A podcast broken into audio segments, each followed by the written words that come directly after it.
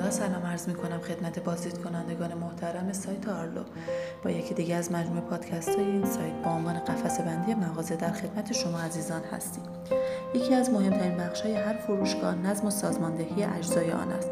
قفسه ها یکی از تجهیزات فروشگاهی هستند که شما را برای خرید محصولات مورد نظرتان ترغیب می کنند. بنابراین باید به خوبی دیده شود قفس بندی مغازه علاوه بر ایجاد انسجام و ترتیبی که به وجود می آورد مشتریان را تحت تاثیر نمایش اجناس گوناگون قرار می دهد.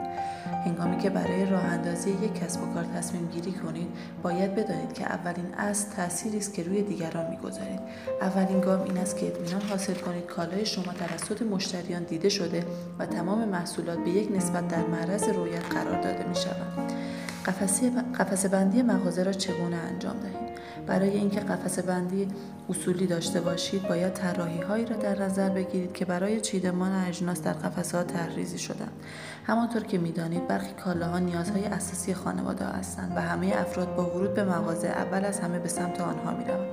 اینها کالاهایی مانند برنج، لبنیات، مواد پروتئینی و غیره هستند.